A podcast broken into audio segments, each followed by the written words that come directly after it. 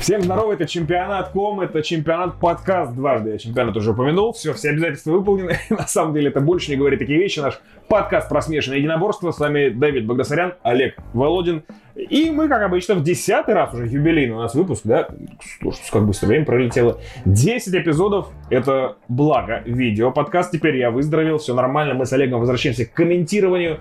А, давай ты только здороваешься. Да я что-то заболтался. Пока еще нет, пока еще не возвращаемся. У нас перерыв будет целая неделя. Так что, и кто знает, что случится за эти там полторы, ну почти две недели получается. Много чего может произойти, но в любом случае, как бы там ни было, давай. Больше не говори такие вещи, поехали. Погнали. Ребята, мы хотим с Олегом, как и в прошлый раз, начать с относительно ржачной темы. Не в прошлое, а в позапрошлое. Просто, ну, Да, давно да. уже было. С приколюк мы начинали в позапрошлый А, раз. У меня все перемешалось из-за ковида. Короче, короче, Стерлинг сегодня такое выдал. Я, я был в шоке. И этим утром, вот мне обидно что, когда все случилось с Петром Яном, мне в первую секунду вообще не было понятно, почему его хейтят. Ну, потому что вот эта история с тем, как должен выглядеть человек после нокаута, о которой все говорили, он не похож на того, кто нокаутирован, он э, полил интриги. Вот мне немножко это не близко, поскольку откуда мне знать, что там у человека в голове. И вот я в первую секунду подумал, ну хейтить-то за что? Это не он нанес запрещенный удар, да? И ребята там, э, рефери тут же дал команду, он нам показал, типа, там специальный знак э, своим, э, скажем так, коллегам по цеху, чтобы судьи в комиссии отсмотрели повтор и подтвердили нелегальность этого удара. И они ведь отсмотрели и дали ему команду, что удар был нелегальным, это дисквалификация. То есть э, абсолютно все чисто. Ты его защищал же. Мне, Поначалу, мне да. хотелось его защитить, потому что я это не понимал. Я, конечно, за Петра Яна. И было понятно, что Петр Ян вырывается вперед. И было понятно, что Ян очень близок к победе. И было понятно, что Стерлинг в отчаянии. И что у Яна получается все, и тейкдаун, и перебивает. Э, Причем, ну, типа, с каждой минуты это преимущество Мгм. нарастало. То есть было понятно, что сейчас четвертый раунд, где Петр и так ведет по раундам, и впереди пятый, где он уже лидирует. Но потом А, случилось... Там же были, а, слушай, кто-то онлайн твиты а, разместил, где было показано, какие котировки букмекеров были после первого раунда, после второго раунда, после третьего раунда. И там после первого еще плюс-минус Ян был фаворитом, но после второго, после третьего там просто был разгром. То есть уже люди абсолютно не ставили на Стерлинга, там шансов вообще никаких не было. И после этого там Стерлинг постоянно говорит, что статистически этот бой был равный. Если бы этой статистики не было, я, честно говоря, был в шоке с нее. Даже когда а, во время эфира мы смотрели, нам показывали количество значимых ударов, кто из них сколько нанес, у Стерлинга их было больше, там в третьем раунде, по-моему, еще у них Да, да? было больше, да. И если бы статистики не было, а у судей, насколько я знаю, статистики нет, кстати, онлайн. Они не ориентируются на нее. Но, кстати, это надо уточнить. Я, я просто слышал, я, я просто слышал, что действительно у них ее нет. Мы можем спросить, я думаю, кто-нибудь в UFC Rush нам подскажет. Может быть. Мне кажется, интересно. Это для следующего уже подкаста тема. Так вот, а, учитывая то, что статистики, например, если не ориентироваться на нее, этот бой был абсолютно односторонний. И, собственно, единственная соломинка, за которую Альджимейн Стерлинг постоянно хватается, да, это то, что он якобы вел по значимым ударам. Там, ну, это просто, ну, это абсурд, если честно. В таком поединке, пытаясь себя оправдать такими я не знаю, словами, еще и постфактум, да, вот все это он делает. Сегодня же он... Почему мы, собственно, завели А, этот ну, разговор, я да? же да, я же не сказал самое главное. Э, Одну вещь еще скажу. А, В момент, когда вот этот всеобщий хейт начал нарастать, что ты трус, там и все остальное, э, в первую секунду он же реально себя нормально повел. Бросил поезд, это там у него в слезах, типа, он даже сказал, что я не приму такое чемпионство. И я подумал, вот после всего сказанного, типа, за что хейтить? Ну, это справедливо. Он сам расстроен, что он так выиграл, он сам расстроен, что это так закончился бой, что ему не нужен такой пояс. Но потом сначала через сутки начались празднования, даже не через, через часов, да, что типа вот он новый чемпион, вот он я красавчик. И даже тогда э, я уже было понятно, что ну, как паскуда ты себя ведешь, товарищ Алджимай, да, но не, не нам его судить, как бы. А вот именно. Но вот сейчас, спустя три недели, стало обидно.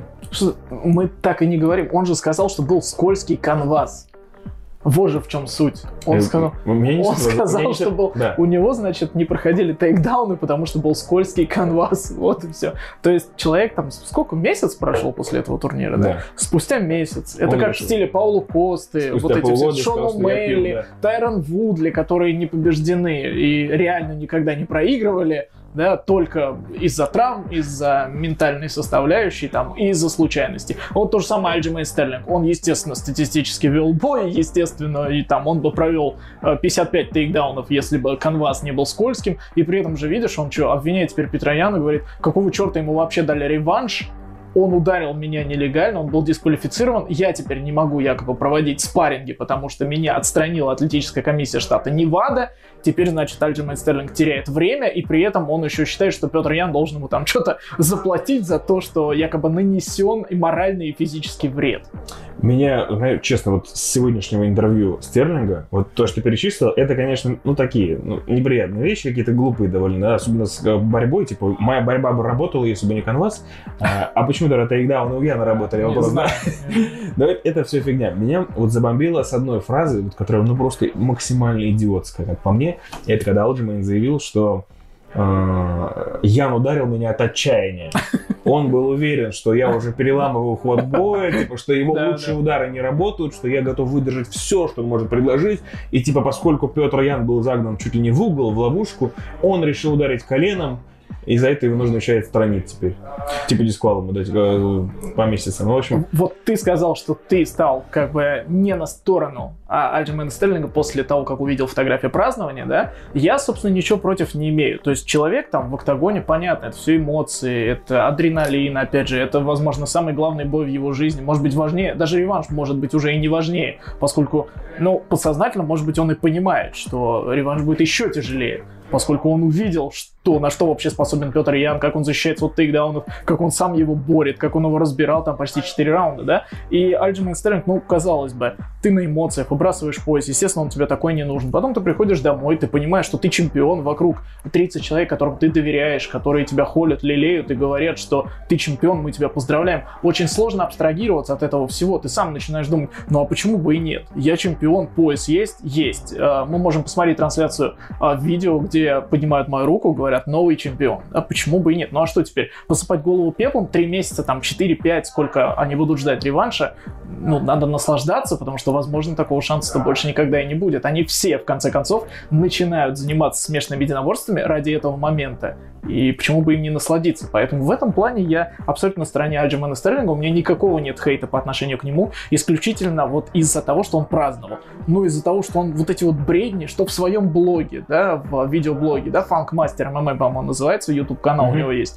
Э, подкаст у него тоже называется точно так же. Ну, собственно, это и есть его YouTube канал, если я ничего не путаю. Потом интервью ESPN, там, где он только не давал интервью, да, и везде говорит, я вел бой статистически, я красавчик, мои тейкдауны не работают работали, но я все равно э, сопротивлялся, там я делал все возможное, чтобы Петр Ян чувствовал, что э, ход поединка переламывается. Ну это не бредни разве? Блин. Ну, ну слушай, ну да, но ты про празднование. Меня смутило не, само, не сам факт празднования, а то, что между его отказом от титула и празднованием прошло, типа, между ними три часа прошло. То есть человек э, меняется. Ну это достаточно, чтобы адреналин схлынул. Ну, по мне. Давай так, у нас с тобой чуть полярные здесь точки зрения, но мы в одном сходимся. Те, та белиберда, которую он несет несет вот сейчас на протяжении там нескольких недель после этого боя, но это угу. совершенно не то, что должен а, делать вот этот человек. Мне даже честно, мне даже стали нравиться шутки про Альджимена Стерлинга, что типа он побывал в нокауте и ворвался в топ-15 рейтинга pound for pound, да, тогда на если руководствоваться этой логикой, то на вершине этого рейтинга уже давно должен быть Джеймс Вик, да, который улетает постоянно. Так что... И уже уволен из UFC. Он даже завершил карьеру. А, да, да, он, по-моему, решил, что хватит. Ну, это абсолютно верное решение. Он, по-моему, даже успел улететь в нокаут, уже не Да, да, да, он не в UFC, в региональном там промоушене. А ты, кстати, в курсе, что Альджимейн Стерлинг теперь единственный американец, чемпион UFC.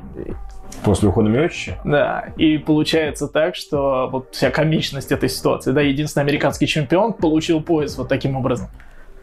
Да, слушай, я пытаюсь вспомнить всех чемпов, реально. Выходит, что так. Ну, как бы там можно формально подходить. У Усмана есть гражданство американское. Ну, вообще-то Усман э, американец. Да, но типа тут вся эта история с тем, что они просто продвигают, наверное, как-то регион и прочее, и ему там хочется как-то ближе ну, быть. Я так понимаю, что те, кто выступает непосредственно под американским флагом на вот своей графике, когда они выходят в UFC, там же, знаешь, вот эта история интересная, как они определяют место, где ты родился, да, на какой земле ты родился, тот флаг они и ставят по умолчанию. Если ты не Если попросишь, ты не попросишь да. ставить другой. Собственно, там был Питер Заботта, по-моему, он, а, он же поляк, немец, да, через слэш, угу. при этом выходит с ямайским флагом, типа потому, что вот он так захотел. А Майкл Биспинг, он родился на американской, да. на британской военной базе на Кипре да, и, и они хотели, они его, хотели да, поставить да, флаг да, Кипра ему, и он в своей книге это рассказывал тоже. Я думаю, что еще куча таких моментов есть. прикольных, которые можно вспомнить. И, кстати, про книгу мы с Олегом вместе занимались какое-то время ее переводом. Сколько мы осилили глав, я не помню. Не знаю, но... Но прилично. Она очень интересная, кстати. Это Очень. до сих пор есть на канале Hardcore MMA на Ютубе. Я не помню сколько, да. Ну, я Но- думаю, что глав 6, наверное. Может быть, даже больше. Треть книги, ровно треть книги мы перевели. В общем, и это как аудиокнига в аудиоформате, вот, так что можете послушать, по идее. Вот, э, мы, к сожалению, забросили это дело, поскольку был слабый отклик со стороны аудитории. Такие преданные фанаты смотрели. Да, до сих пор спрашивают, знаешь, что напишут. При- Почему, почему все, почему стоп? Я только, говорит, начал, а оказалось, что там продолжения нет. Да. Вот. Но я думаю, однажды, возможно, Ну, может Ну, всё. да? Тем более, что я бы с удовольствием... Я даже ее не дочитываю, исключительно потому, что мне неинтересно будет потом ее переводить, если вдруг до этого когда-нибудь дойдет. ну, в общем, давай попробуем. Ну, посмотрим, посмотрим. Давай, напишите Так, в комментариях, там, поставьте лайки. Во-первых, посмотрите сначала, что вообще за книга.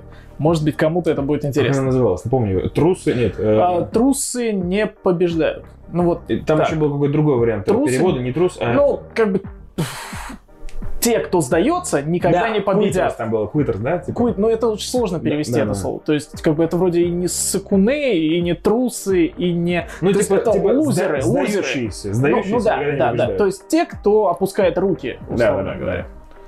И да, там на самом деле прикол в том, что как, как блокбастер он начинается с этими попытками Да. его убить, сжечь заживо и прочее. Понятно, что, наверное, он немножечко преувеличил масштабы в некоторых А местах. Ты, ты знаешь, там можно и не преувеличивать, просто смотря, как ты это опишешь.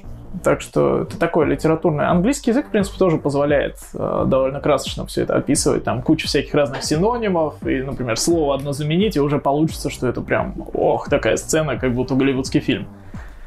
Вернемся к нашей теме. Конечно. Усман, э, слушай, он всю сознательную жизнь прожил в Штатах, поэтому мне немножко Да, удивляет, что он все-таки, да. он как бы американец, который всю жизнь почти прожил там, но африканский чемпион. Он же, ты знаешь, он пробивался в сборную Соединенных Штатов по борьбе еще Да. сразу после колледжа. Он всегда говорит, что типа эта страна дала мне кучу всего, я здесь вырос, спасибо, там все дела, поэтому вот этот вот м, двойные вот эти стандарты, да, африканских бойцов, Израиля Десани, А ведь Десани точно так же. он Всю уехал, сознательную жизнь, да, очень рано он уехал вместе с семьей в Новую Зеландию. Там он, собственно, был возвращен, и с родителями они до сих пор там живут, правда, ну, уже не вместе, они живут отдельно, но и те, и те, и родители и Израиля Десани, они живут как бы в Новой Зеландии, являются гражданами этой страны. Не знаю, являются ли они до сих пор гражданами Нигерии. Я думаю, что нет.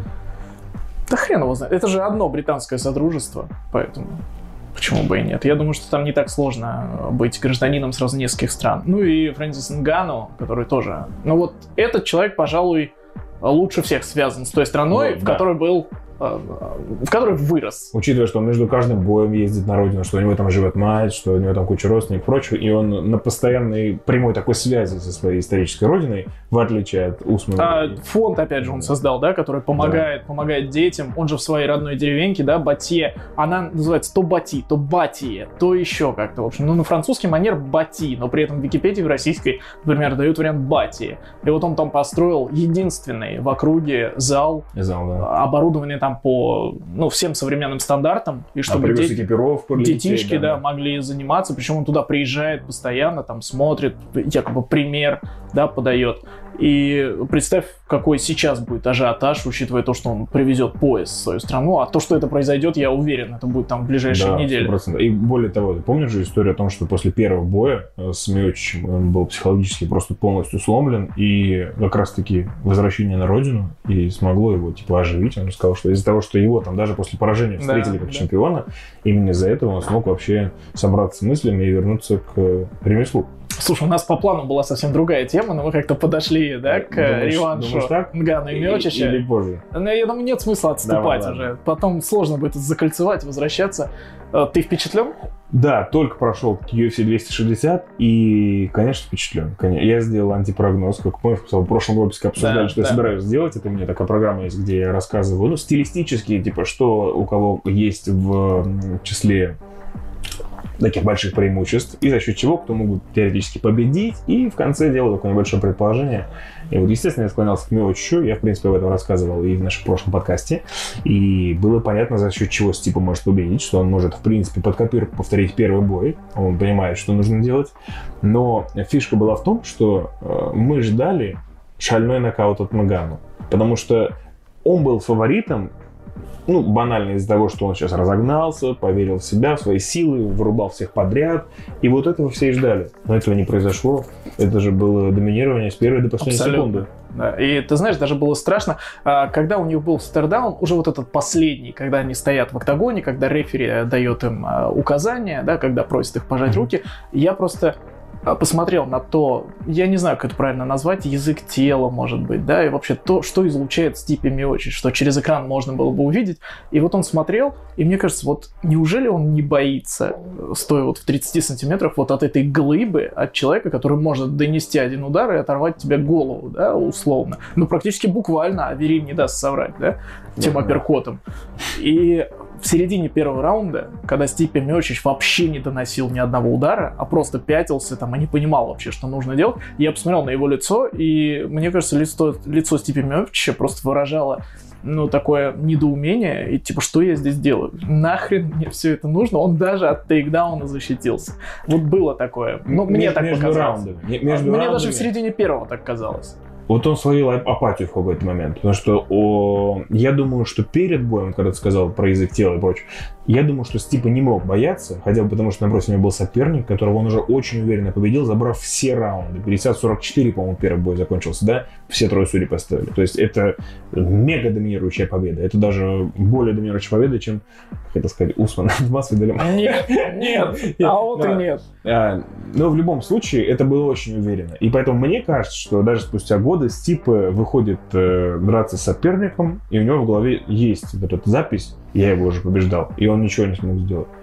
Поэтому, наверное, до боя этого не было, но в середине первого раунда, скорее всего, это уже начало Ой, и происходить. уже тренер говорит, да, то есть когда они понимали там его угловые, что все идет не так, как, в общем-то, они планировали, и я думаю, что они просто боялись, что Стипе вот, ну, ну, просто он поймает такой антикураж, я бы сказал, что просто ничего не сможет сделать, Он- будет просто бояться наткнуться на удар, и они ему говорят, прибавь чуть-чуть во втором раунде, нужно прибавить, и он говорит, я знаю, с такими потерянными абсолютно глазами, говорит, да, я знаю. И вот в этот момент, конечно, уже чувствовал, что явно что-то не то. Нгану не проседает, Нгану идет вперед, Нгану держит дистанцию, Нгану нормально держит джебом, он даже хайкик выбросил. Левый хайкик я вообще не помню, чтобы Нгану выбрасывал удар ногой.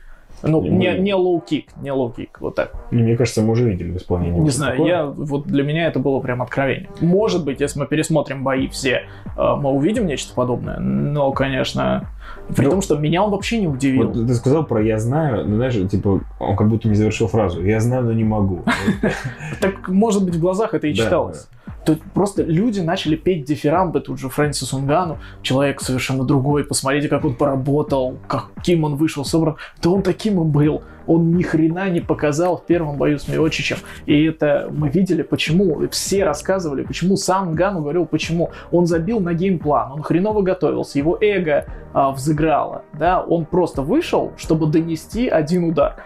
И мы все прекрасно знаем, что бывает, когда ты размахиваешься и пытаешься донести вот этот вот самый драгоценный удар, да, на который ты нацелился, и ты постоянно мажешь, ты мажешь, мажешь, а тут тебе еще и, да, навстречу тейкдаун, и ты лежишь уже начинаешь к концу первого раунда ловить а, воздух всеми там жабрами, которые у тебя существуют в организме, которые раскрылись за время этого пятиминутного раунда. Теперь он просто делал то, что, чему он научился вот с 22 лет, когда он там тренировался по боксу, начинал бить мешок у себя в Камеруне. Он, ну, посмотрите даже ранние бои в UFC. Он нормально держал дистанцию. Да, у него чуть корявая техника, и он иногда скатывается на вот эту мельницу, размахайку, как, например, за Жаиром Розенстрайком, да, было. Но он может работать так, как он работал в первом раунде и половину второго раунда второго вот этого поединка реванша с Миочичем. Поэтому для меня вообще нет никакого удивления. Он останавливал тейкдаун. Это не первый тейкдаун в жизни Нгану, который он остановил. Почему все вдруг начинают восхищаться этим? Он и до этого нормально мог все это делать. Просто все ориентировались на первый его поединок с Миочичем. Ну, блин, это проблемы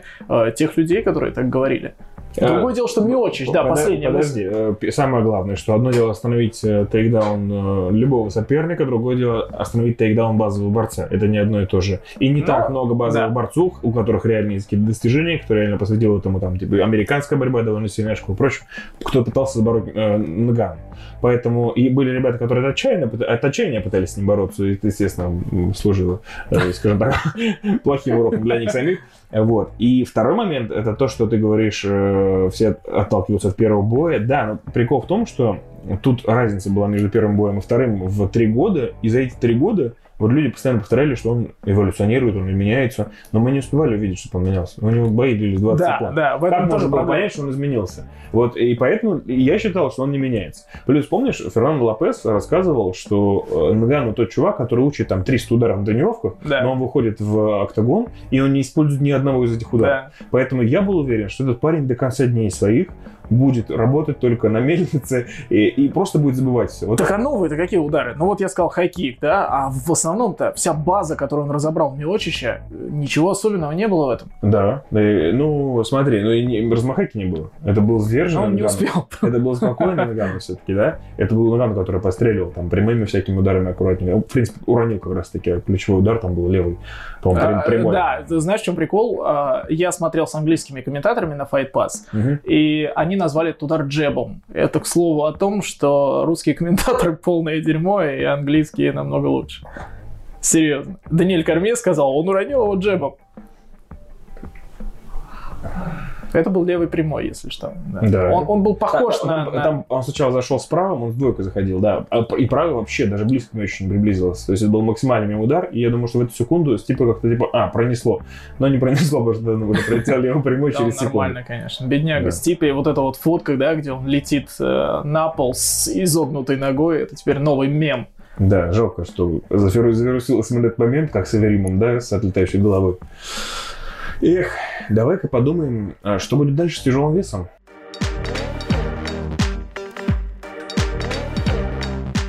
Ну что, в тяжелом весе новый король. Фрэнсис Нгану, король, который к этому шел, там, лелея свою мечту. Ты, кстати, знаешь вот этот прикол, откуда у него прозвище «Хищник»?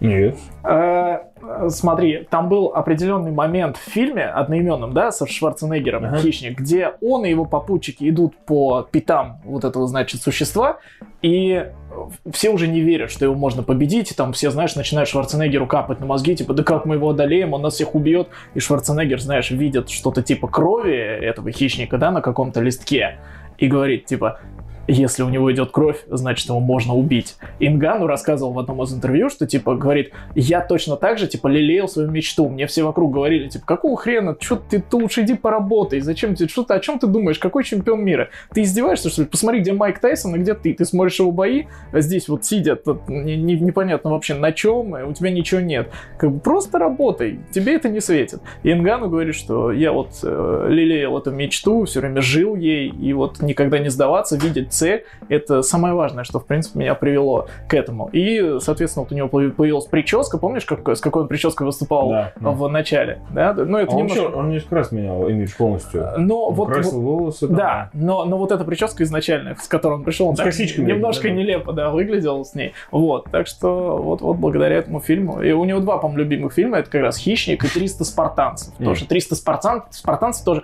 постоянно там напоминает ему о том, что надо бороться до конца и не сдаваться. Я не знаю, я все время думаю, что вся эта история Нгану, она немножечко приукрашенная, Потому что она появилась не сразу. Вот что меня смущает больше всего. И в ней есть определенные детали, которые постоянно со временем менялись. Да, ну, не знаю. Будем надеяться, что даже в принципе, да, если это и выдумано все, ну какая разница, красиво же. А, Красиво. Мне его история э, кажется более реальней, чем книга Бисминга, если так сравнивать, да?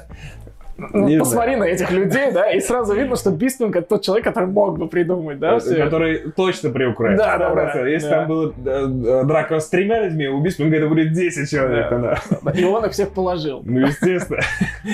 Так, Что делать-то дальше, да, делать в тяжелом весе? мне нравится, что Нгану уже себя называет королем, но, вот знаешь что? С первого боя, в чем еще отличие, поскромнел. Нгану? Фрэнсис, да. Потому что тогда он уже шел на бой с Миочичем с мыслью, что Миочич просто не переживет первый раунд. Сейчас, сразу после боя сказал, что Миочич великий чемпион, и Фернандо Лопес говорил, дайте мне 10 тысяч баксов, да? Да, да, да, да. Если Я он- сегодня тоже это Если он поблагодарит хотя бы одного э, тренера своего, да, в жизни, и вот это произошло. Вот он реально после этого боя поблагодарил, причем перед Не, не того. Он поблагодарил не того тренера. Не, не того, да. А он тех, Никсика, щас, да, э, Эрик занимается. Никсик, да, там у него, к которому он сбежал в Лас-Вегас, чтобы тренироваться там из Франции своей. Да, в целом высказался какой-то респект тренерскому составу. Усману отдельную такую. Хотя я так понимаю, что Усман с ним чуть ли не неделю провел, да? Но... Да нет, а, прилично. Да, Прили... да, да, да. Они прилично занимались, отрабатывали борьбу. Собственно, Усман, я честно не знаю, может ли Усман быть для Нгану доста... достойным спарринг партнером чтобы тренировать с ним борьбу. Мне кажется, он маловат. Нет? Наверное, да. Потому что, ну, Нгану говорил, что типа Фрэнсис Нгану, о, о господи, Камар Усман был человеком, который помогал ему оттачивать борьбу ну, конкретно да, к этому лагерю. Речь, наверное, о технических все-таки нюансах, да? Да, может быть. С другой стороны, Усман все-таки такой чувак, который может, наверное, дать более плотную такой борцовский спарринг, чем многие тяжи. А, ну, 90-то весит Камар ну, да. Усман, наверное. Да? да, а учитывая, что он все-таки знает толк. Особенно очень крутые видосы есть, где Усман борется с Чендлером Майклом. Угу. Я обожаю. Вообще, там очень много их было. Они настолько быстро вот ролится, что называется, да? Там... Каких только видосов у Чендлера нет. Как толкать вес, кроссфит, там, гантели в тех положениях других и так далее. С сыном. Мне кажется, у Чендлера есть целая библиотека, как Fight Pass. Ее можно загрузить туда и вообще и продавать.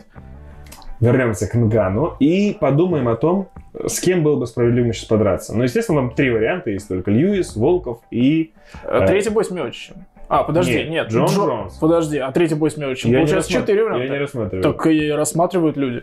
Кто рассматривает? Многие рассматривают. Там не. даже Волкова не было в голосовании, по-моему. По-моему, UFC официальный аккаунт да? выставлял голосование. Может быть, не официальный аккаунт. Я видел голосование, типа, с кем mm-hmm. дальше драться Фрэнсису Нгану, и там было три кандидатуры, среди них не было Волкова. Слушай, я считаю Миочича одним из лучших тяжей, а хотя нет, ну, статистически вообще лучший тяжеловес на всех, всех времен. И, наверное, я соглашусь, что если мы берем только UFC, да, то, наверное, это реально самый крутой тяж. Когда, когда Мелочь. Да, выступал. А. Но при этом, вот при всем респекте, и не знаю, скоро ли вообще кто сможет переплюнуть Миочича, да, по его там титульным боям, количество титульных боев подряд, там вот эти все защиты пояса и прочее. Но при всем при этом я не вижу смысла проводить реванш сейчас.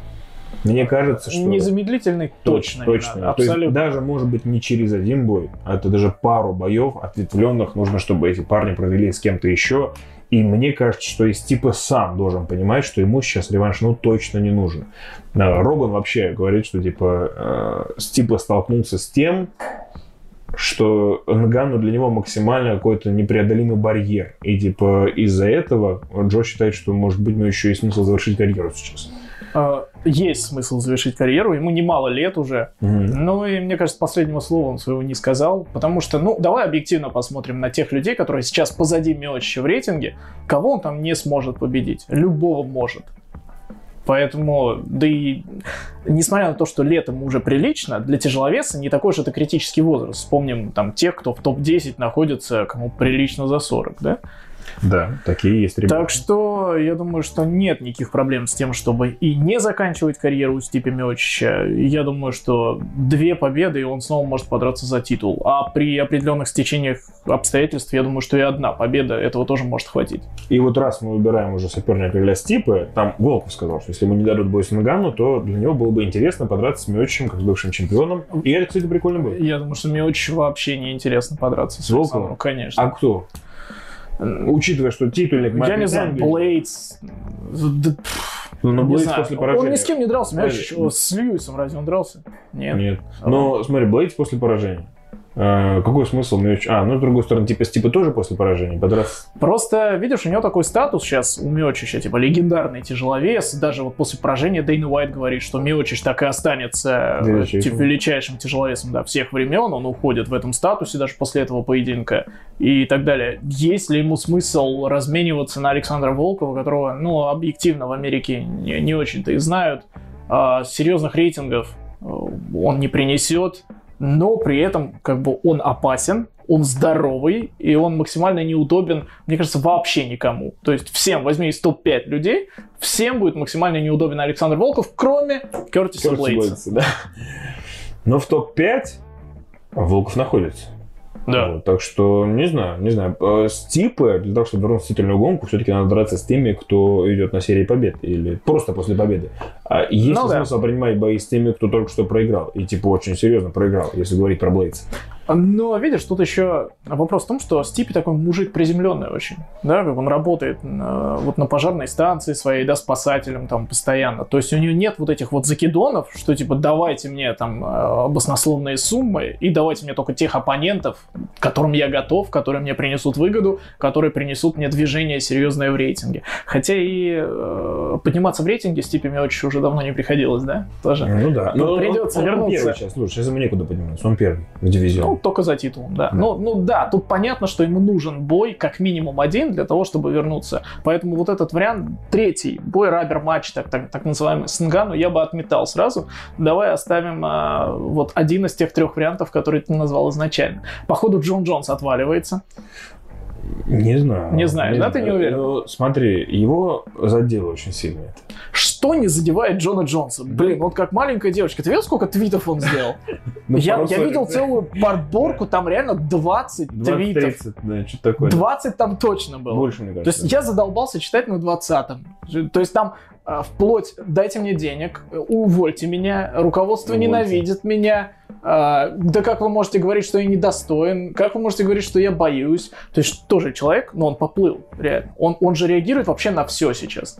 Ну, во-первых, потому что его сейчас объективно нет ни в одном э, дивизионе в рейтингах, да? Так а кто И- виноват в этом? Да, и типа он как бы оттуда ушел, сюда не пришел, и вот люди уже начали спорить, а точно ли он величайший, особенно в фоне прошлых боев. Плюс его подвинули в паунд for паунд, это его жутко А, оскорбило. прикинь, если бы Хабиб не ушел еще, там бы двойная бомбежка продолжала до сих пор.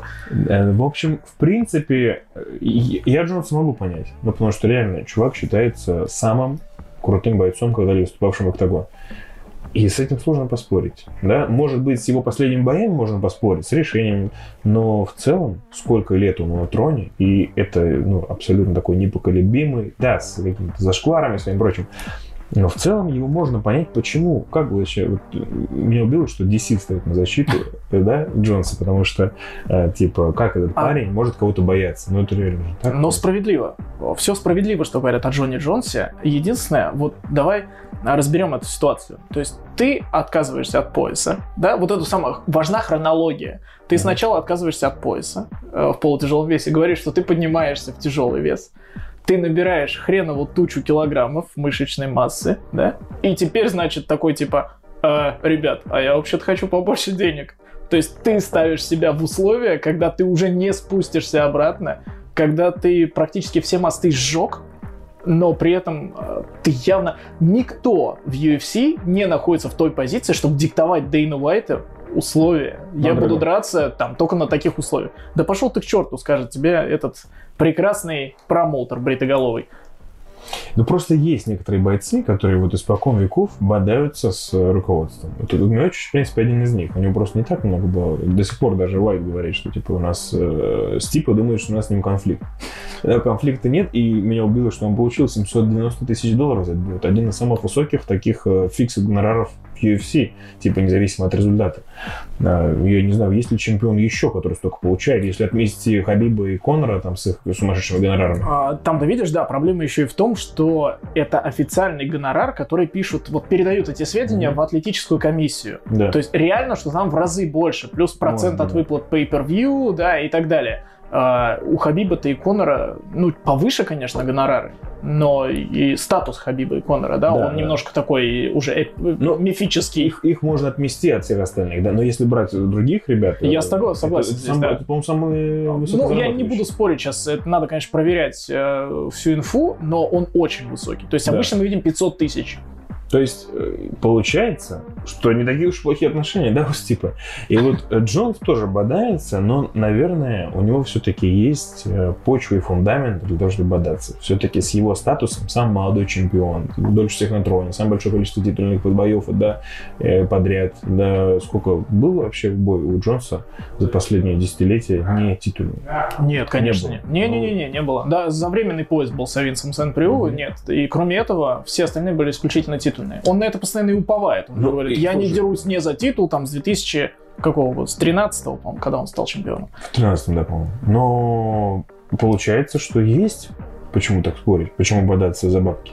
Тем более, что э, он идет биться с Нагану потенциально чуть ли не самым опасным человеком на Земле. Обычно испокон веков чемпионов в тяжелом весе всегда так и называли. Что типа baddest man on the planet. Вот. Так что если ты поднимаешься в другой вес, чтобы драться с самым опасным чуваком на Земле, наверное, ты вправе все-таки потребовать особые условия. Так что... Но никто не заставлял его подниматься. Я, я вот это вот не совсем понимаю. У них есть контракт с UFC. Контракт, который они подписывали. Их никто с дулом пистолета над ними не стоял, не просил подписывать.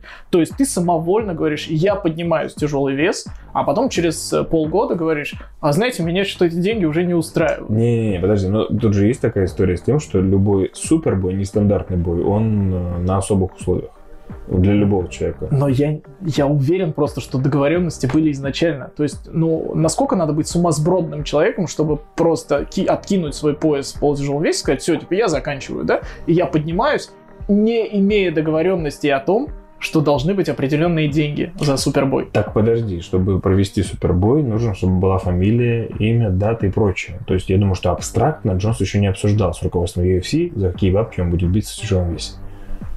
Я думаю, что он им дал понять, я поднимаюсь, потом ему дали понять, что мы не против дать тебе титульный бой, но конкретики еще не могло быть, поскольку не было понятно ни кто чемпион, ни как чемпион, никогда, никакой месяц.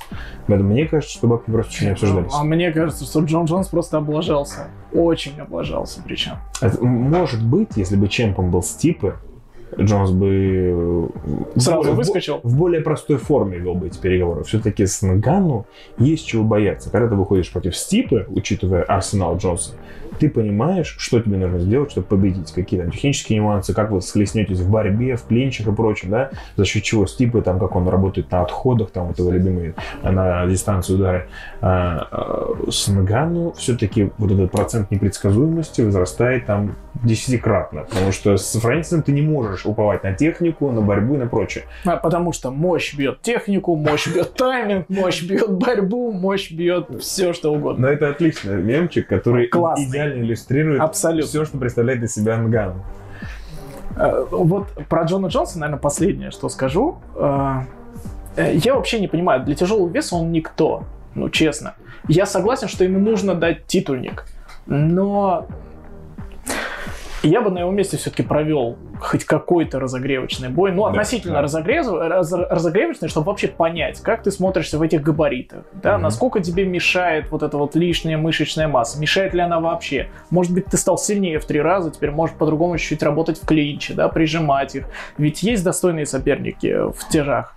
И у Джона Джонса было время, в принципе, чтобы провести этот бой, дождаться результата поединка там Гану Миочич. Да даже сейчас. Почему бы ему сейчас, например, не выступить? Но я думаю, что там война уже зашла в такую стадию, когда Джон Джонс типа либо да, либо нет. То есть ну либо да, я дерусь за пояс, за те деньги, которые я хочу, либо я просто, может быть, я отступаю от дела. Хрен его знает. И плюс, э, смотри, какой нюанс. С тем, что если ты выходишь биться с самым опасным чуваком, и он тебя вырубает. Ты говоришь, ребят, это не мой дивизион, это был самый опасный чувак на планете. А если ты проигрываешь Дереку Льюису, то что говорят люди? Согласен. А не так-то уж ты хороший был, получается, если ты проиграл человек, который даже не претендует на чемпионство. Потому что про Льюиса никто всерьез, как о будущем чемпионе, говорить никогда не будет. И если ты проигрываешь такому парню, или, ну, кому еще там? Ну, просто, не знаю, просто Блейдс там есть, Волков, Ган. Проблема э, тяжелого веса, что нет суперзвезд. Вот Магану идет к этому статусу. Но остальные-то это все-таки мерки. Суперзвезда это что? Конор Макгрегор? Нет, ну это типа максимально... Ну, Миочич нет? Миочич не Миочич, да. Да. А, ну, Но я... надо, надо ли Джонсу бить сейчас Миочичем, который Нет. Ему нет, интересно будет, Нет, да? нет, абсолютно согласен здесь, да. Ну да, Розенстрайк в топ-5. Да? Ну, ну что это такое? Что это конечно. такое? Да даже тот же Льюис, несмотря на харизму ну, его. Мы же обсуждали несколько подкастов назад, да, справедливо, да, дать Дереку Льюису титульный бой. Справедливо, потому что он всех победил, там, из топ-5, большинство людей он победил. Но, но это абсурд.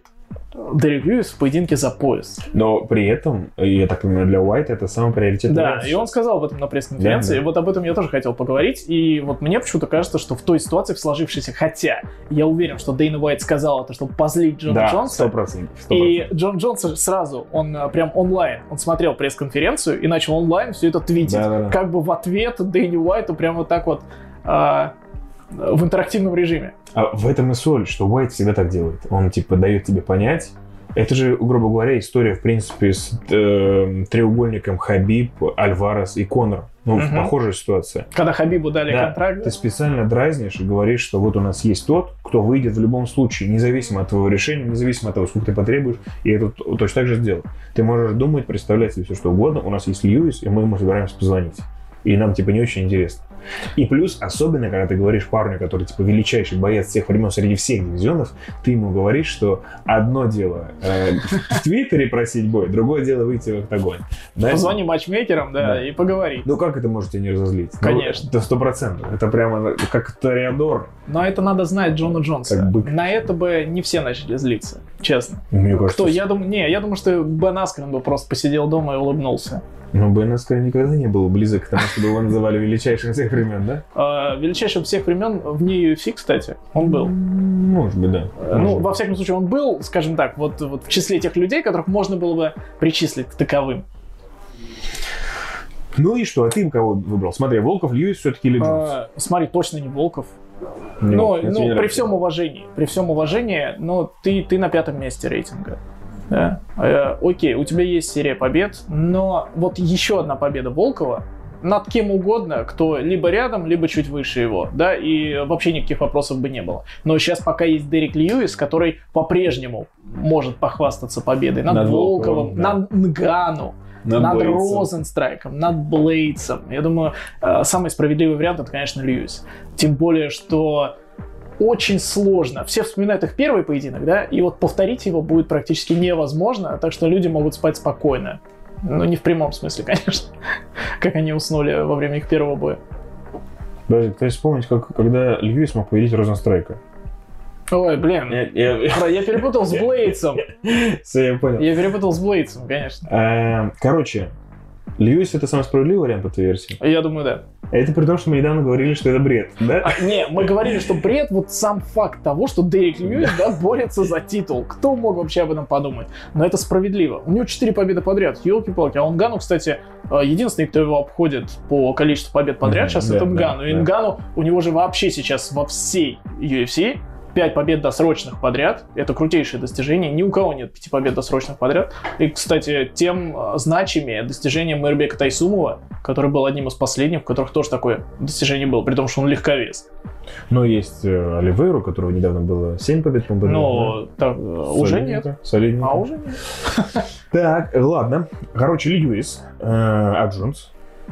Ты просто не, веришь- что это произойдет? Смотри, я, э, я как бы не против того, чтобы Джонсу дали э, титульный бой, и это тоже будет справедливо. То есть тут просто справедливость в разных плоскостях. Да? Льюис сколько уже бьется в тяжелом весе, у него один из самых больших показателей по Да. боям в тяжелом весе, а, наибольшее количество нокаутов, 4 победы подряд, как мы сейчас говорили. Он победил почти всех из тех, кто вокруг него в рейтинге находится. Здесь справедливость такая. Джон Джонс, как мы с тобой говорили, да, это один из лучших, да, что там, да, лучший боец в истории, наверное, доминирующий чемпион, который не дрался не за пояс уже там 8 лет, Да. тоже все справедливо. Здесь все упирается в контракт. И мне почему-то кажется, что Дерека Льюиса легко используют в качестве как вот такой приманочки. Типа, не хочешь драться, Джон, за эти деньги, да? У нас есть Дерек Льюис. А Дерек Льюис, мы всегда знаем, за грамотный гонорар готов выйти с кем угодно, когда угодно. А Вот, а тебе не кажется странным, что все суетятся, вообще абсолютно все сейчас в топе э, суетятся, кроме Дерека Льюиса? А он вообще когда-нибудь суетился. И ему вообще плевать. Да, он не там в инстуху снимает свои прикольные видосики. А, то есть, я вот не знаю, ты не думаешь, что есть расклад, при котором Льюис откажется? М, а, да, если денег недостаточно. Потому что, помнишь, он же недавно говорил, что ему, в принципе, типа, Да. он, он не, он не хочет биться за пояс прямо сейчас, после А, победы как- над Блейдсом. Да, о, но он согласится, если ему дадут деньги. Он также не хотел драться с Даниэлем Кармье за пояс. Но ему заплатили и сказали, давай, вот Три недели. да, три недели в Мэдисон Сквер Гарден, главное событие, пояс чемпионский в тяжелом весе. Готов? Он сказал, конечно, ведь деньги достаточно. Но одно дело Кормье, а другое дело Нган. Ну вот тут тоже интересно. Я уверен, что там в ближайшие несколько недель, а может быть даже месяцев, там целая Санта-Барбара будет развиваться. Следите за твиттером Джона Джонса, это будет э, полыхать, я думаю, очень-очень долго. А Дереку Льюису достаточно одного звонка, да, он скажет типа, окей, я согласен, и все. А Если там сразу будет хороший гонорар. Ну, давай так, закончим эту тему. Э, На твой взгляд, все-таки самый справедливый был какой? Джонс или Льюис? Может быть, Волков? Меня смущает, что у нас есть претендент, который не хочет быть претендентом. Поэтому, как бы Льюиса, я понимаю, с с учетом всех достижений серии побед, наверное, логично было бы его, и учитывая то, что Джонс качает права.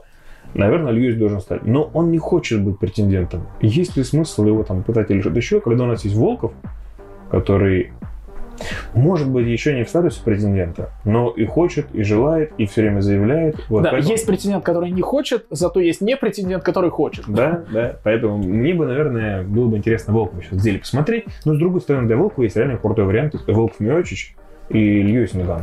Плюс, ну, главный плюс Льюиса в том, что это реванш, и Льюис уже побеждал, грубо говоря, чемпиона. И идет на самой жирной серии побед. Так что, наверное, Льюис, что поехали дальше. Поехали дальше.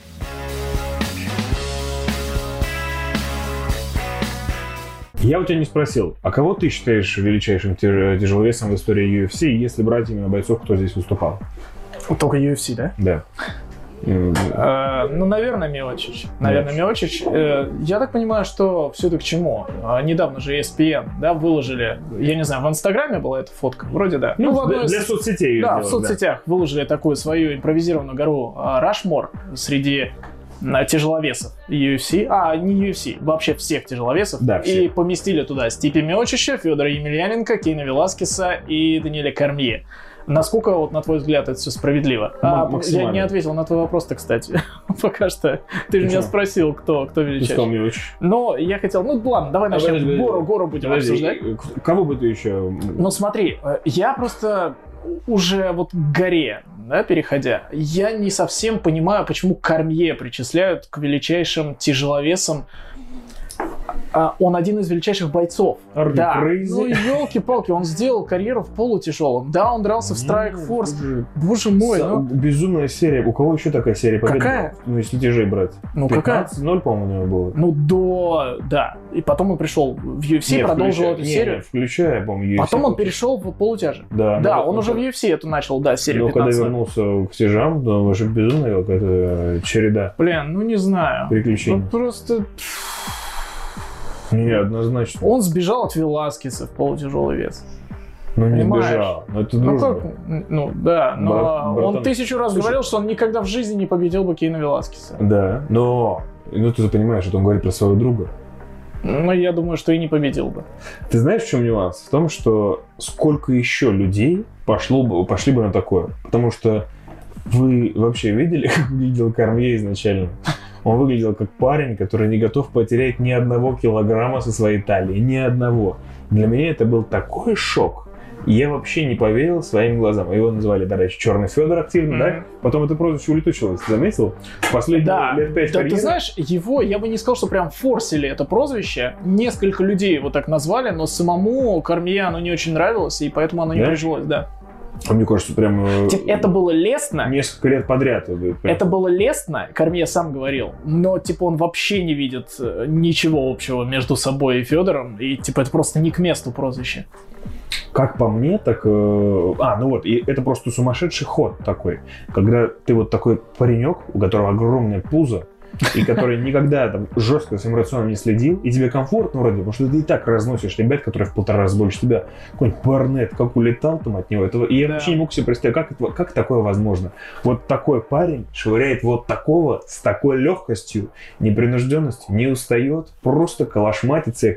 И мне очень нравился Кормел в этом плане, но когда он сказал, э, Кейн Веласкес мой друг, я не могу представить, что буду с ним биться, поэтому перехожу в другой дивизион. Вот в тот момент ты смотришь на корме и думаешь, он, наверное, пьяный это сказал.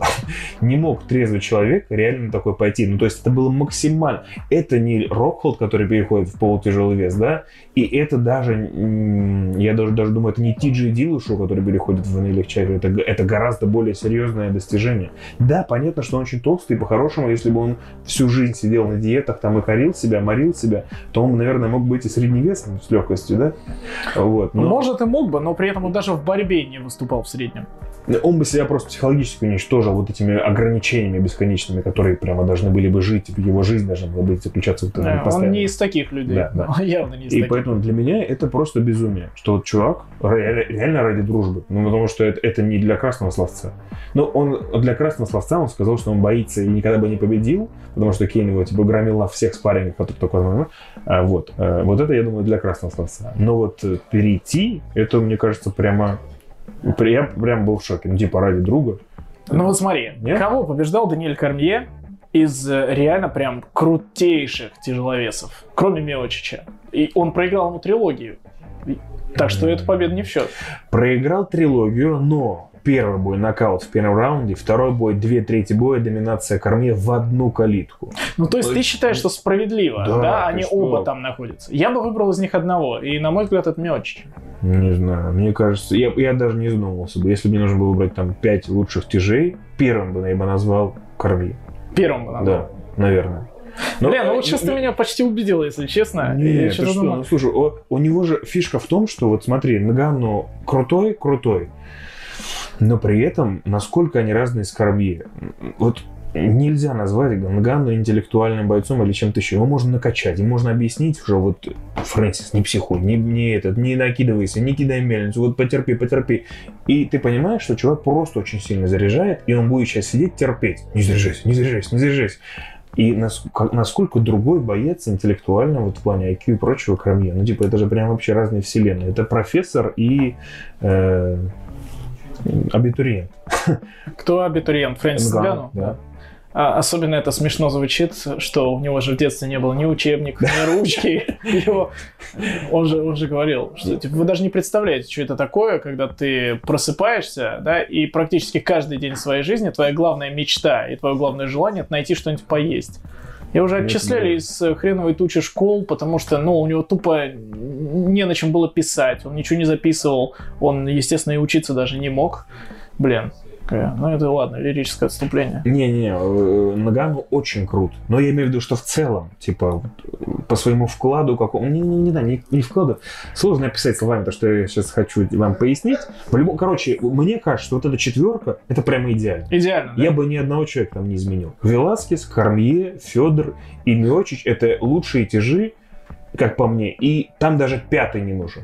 То Ну, есть я бы, я соглашусь. я бы не расширил эту четверку до топ-5, типа, чтобы добавить кого-то, кого забыли. Нет, такого нет человека, кто был бы в пятой в, их- э, в одном ряду с ними. Ну вот смотри, сейчас вот я подумал, да, мы с тобой так пообсуждали.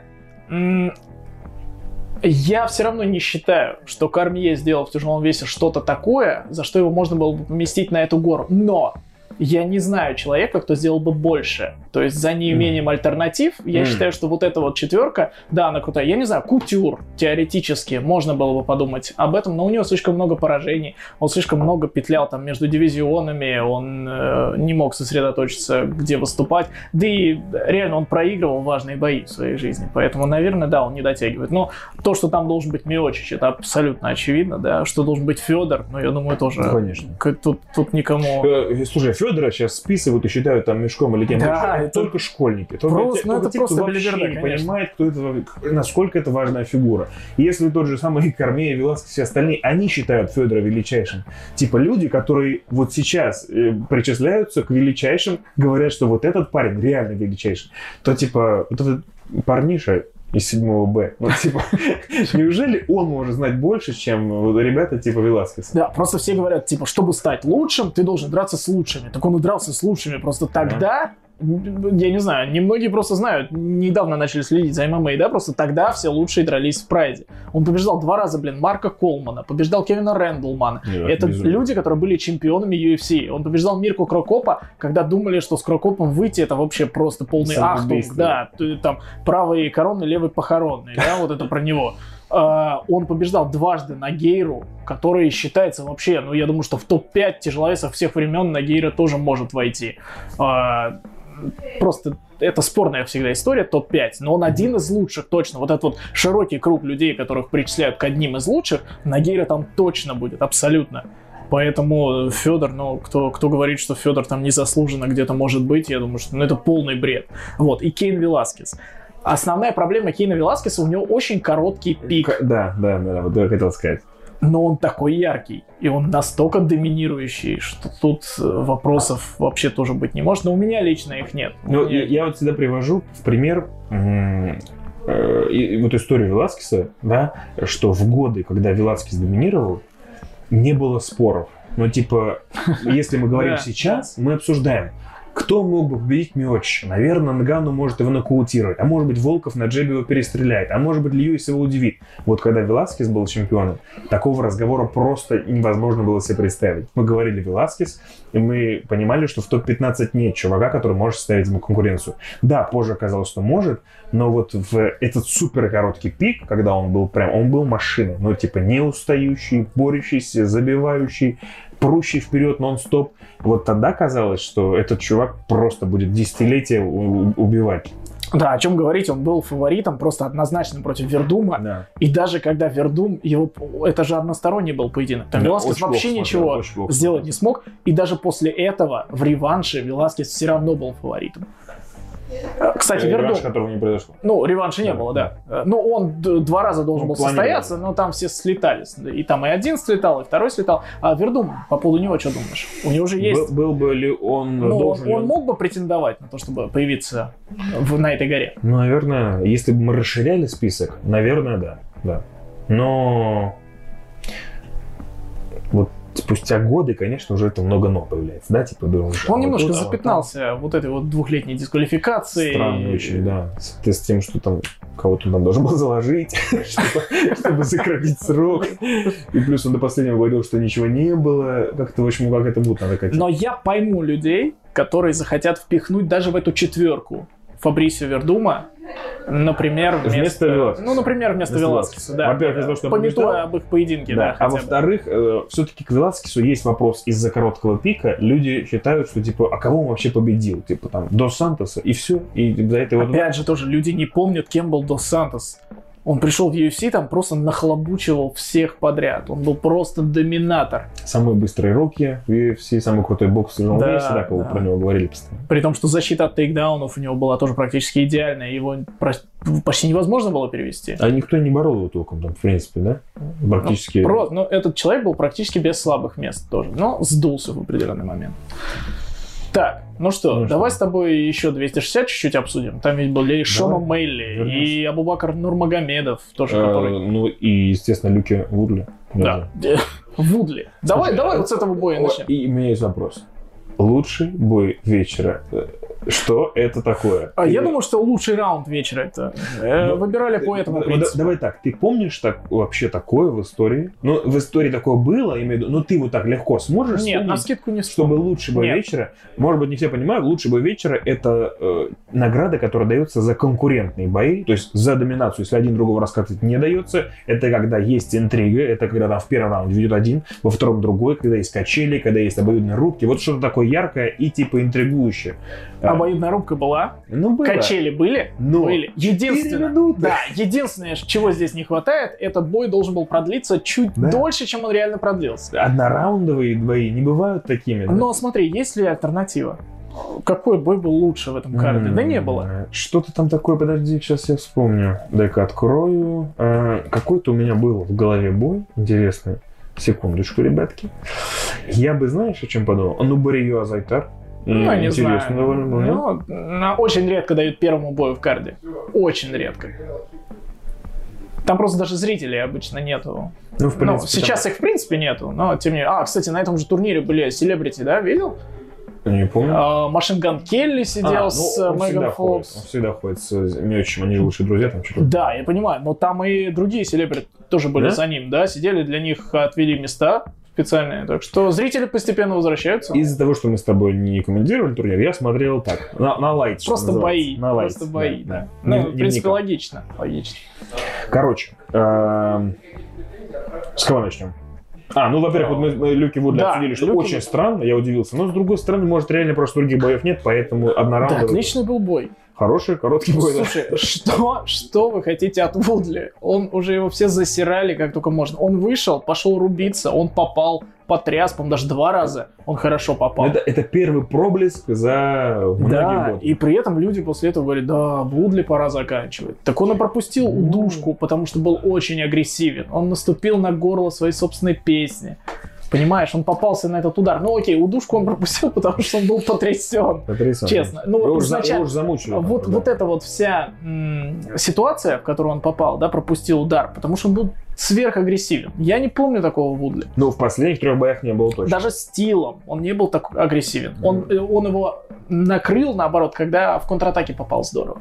А с, э, со Томпсоном Стивеном Томпсоном, опять же, да? Ну, это- там были вот эти его бросания Стивут бомбы, что называется, на соперника, скачки. Но здесь, конечно, да. Здесь С Майей, опять же, там была только защита, он а, защищался от тейкдаунов постоянно. И всё, и сработало. Да, да, вот видишь? Так Но- что... Но, подожди, четвертое поражение подряд. Первый раз проиграл в первом раунде. Сколько? 16 раундов? Мне кажется, его даже проиграл. никто не душил никогда. Да, это, скорее всего, первое поражение Сабом. А, и после четырех поражений его оставят. Да. Его Если он, уволят? либо он уйдет на пенсию, либо он будет продолжать драться дальше? UFC. Я абсолютно уверен, что его не уволят. Почему? Абсолютно Почему? уверен. Ну, не увольняют таких людей. До Сантос. Сравнил. Тайрон. Вудли три боя назад был доминирующим чемпионом. Но это было много лет назад. Два года назад. Да ладно, два года прошло. Да. Да побольше, мне кажется. Не, когда Усманов проиграл. Ну, а доминирующим чемпионом он был до этого. Так он проиграл титул в бою с? Усманом, да? Не, Ну, не слушай, я, знаю. не, не, я, я абсолютно уверен, что Да? его не уволят. Мне кажется, идеальный кандидат. У него зарплата нормальная, 260 тысяч получил. Он может завершить. Да. Но Не, не, не, да не я- увольняют я таких думаю, людей, хорош.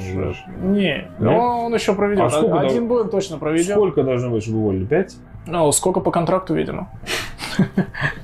Хотя, я, насколько знаю, UFC Типа тебя могут уволить в любой момент, когда ты Конечно. проиграл бой.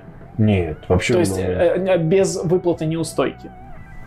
Ну смотри, э, сколько у нас было случаев увольнений из-за непринятия боя или что-то еще между боями. Да, но мы не знаем, как там разруливать ситуацию. Эдвардса Бразилиус уволили, да. Да, но при этом там могут быть прописаны типа условия, что если ты не соглашаешься принимать бой, например, тебя тоже могут уволить без компенсации. Да хрен его знает, как составляются контракты. Мне Но я- кажется, я в где-то это прочитал. В одностороннем порядке, мне кажется, это довольно легко разрывается со стороны UFC. Ты сам то не понимаешь. ну, может быть. Я просто прочитал в англоязычных источниках, Мгм. ну, типа знающие люди, да, пишут, журналисты нормальных а, авторитетных изданий, интернет, а, они говорят, что, типа, есть а, определенные условия в контракте, когда ты проигрываешь бой, ты можешь быть в любой момент уволен без а, какой-либо компенсации в твою сторону. Но только после поражения. То есть даже если у тебя там 5 побед подряд, потом ты проигрываешь, тебя могут уволить. Хм.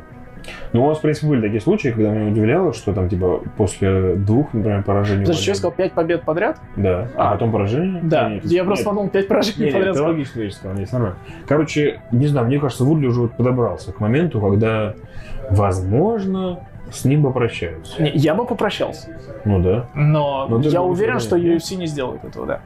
Ну, я думаю, что если сейчас нет, то еще один шанс, и тогда точно все. Ну, тогда уже другой вопрос. Потому что у нас, ну, это супер уникальный случай, когда человек там 5, 6, 7 раз подряд проигрывал, типа там Сильва, э, Биджи Пен. Ну, думаю, Вудли в их, их кругах, Биджей Пен проигрывал даже на парковке в баре, понимаешь? ну, у него там один-один был. Он один- В этот день До чего победил, до чего мы дошли, да? Понимаешь, чувака реально рассматривают как одного из лучших в истории вообще бойцов, пионера, которого, собственно, и сделал, сформировал тот мир ММА, который мы сейчас знаем. Double champ, между прочим. Double champ. а, И человек, который первым попытался стать чемпионом одновременно в двух весовых категориях. У него не получилось, он Сен-Пьеру проиграл тогда.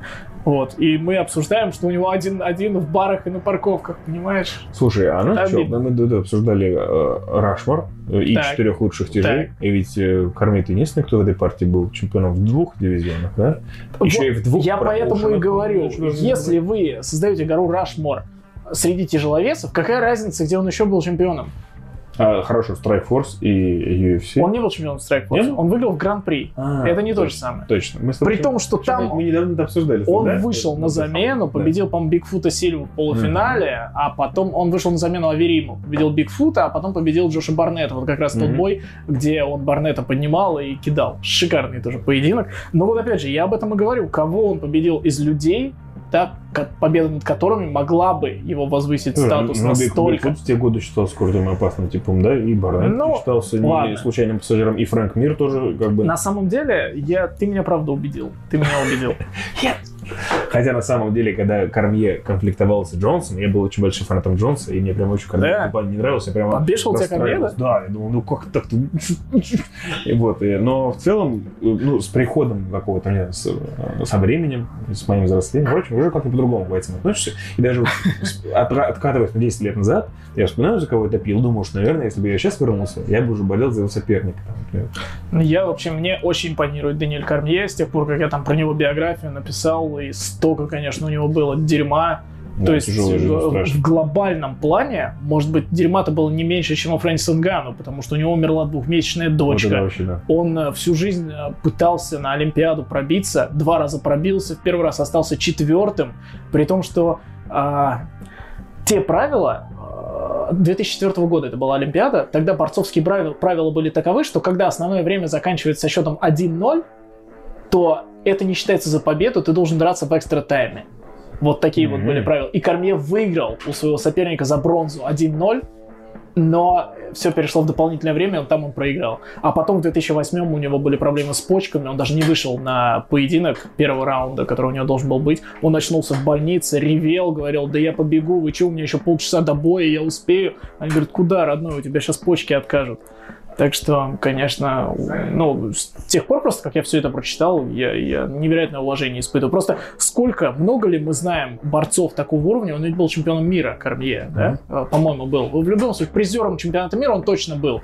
По-моему, у него бронза. Не, не победа, а бронза. Я Чемпионом был э, Йоль Ромеро. По-моему, Кормье бронза Да, есть. бронза в Баку. Да, бронза в Баку. Э, много ли мы знаем людей, да, которые смогли сделать карьеру на таком уровне сразу в двух, В двух, видах да. спорта, причем таких жесточайших, просто жесточайших. Поэтому Сехуда? э, Секунда. Йоль Ромеро. Обскакал всех. Но Ромеро не был чемпионом UFC, да, опять же. Тут. Но зато был серебряным призером Олимпийских игр. А Сехуда, Сехуда. Понимаешь, да? И- Единственный Да. в двух дивизионах UFC. Плюс он уже на днях сказал, что он э, считает, что его регалии превосходят все, что сделал Джонс в своей- своей карьере. И Хабиб Тут, кстати, можно спорить сколько угодно, но я бы не сказал, что он точно не прав. Вот, и я хотел сказать, что мы ржем над ним, мы называем его там тройным клоуном или что-то еще, и говорим, что он максимально кринжовый персонаж, но ведь зараза-то с этим очень сложно поспорить, что э, понятно, что если бы мы брали там отдельно какие-то вещи, но в двух дивизионах никто не становился чемпионом, да, из тех, кого он называет. Да. И золото Олимпийских игр это заоблачный уровень. Но я бы еще Хули Холл вспомнил, которую, э, которая очень круто. Она, по-моему, 17-кратная чемпионка Да, мира по, боксу, да. И Это- сумела стать чемпионкой UFC тоже. Это единственный же человек, э, человек, потому что она девушка, я не знал, как сказать, честно говоря, единственный человек в истории, который становился чемпионом UFC и был чемпионом мира по боксу. Мгм. Тоже крутейшее достижение, я считаю.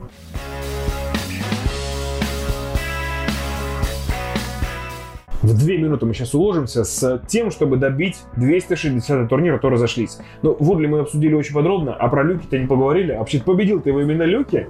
И он- Крутейший чел. Машина, машина. О, да, он сейчас, он же один из рекордсменов теперь по количеству досрочных побед в полусреднем весе. При том, что там есть и рядом с ним Мэтт Браун и Мэтт Хьюз. То есть люди, которые абсолютно легендарные.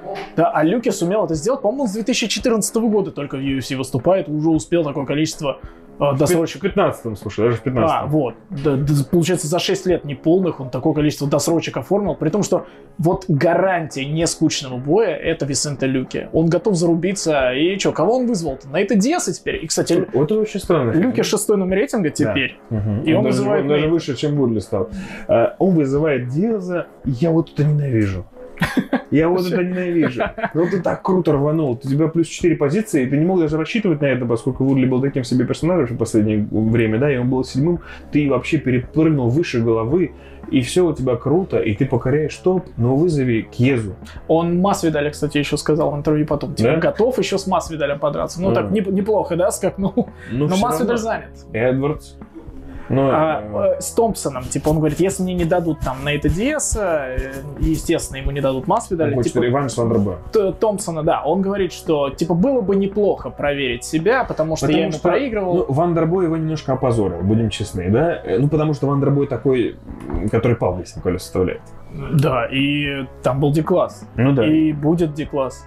Не- тоже это- Скорее всего, особо ничего не поменяется. Э, Это, это примерно то же самое, что Вандербой против Масвидаля. Мгм. Если им дать реванш, это будет то же самое. Он просто переигрывает этих людей технически в стойке. Именно поэтому Вандербой говорит, что давайте мы еще раз подеремся. И именно по этой же причине Масвидаль говорит, а давайте я еще раз с Диазом подерусь. Ну, короче, вот Люки, Да. смотри, он попросил Масвидаля Диаса и говорит, типа, если нет, я готов а, отквитать два своих поражения. От Эдвардса и от Томпсона, которые Вот, оба вот- выше. вот это хороший вариант. Эдвардс или Томпсон?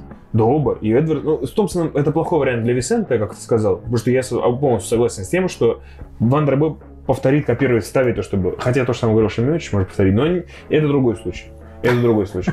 А, Блин, меня больше говорит, что в 15 боях у Люки два поражения Эдвардсу и Томпсону. Да. В последних 15 боях.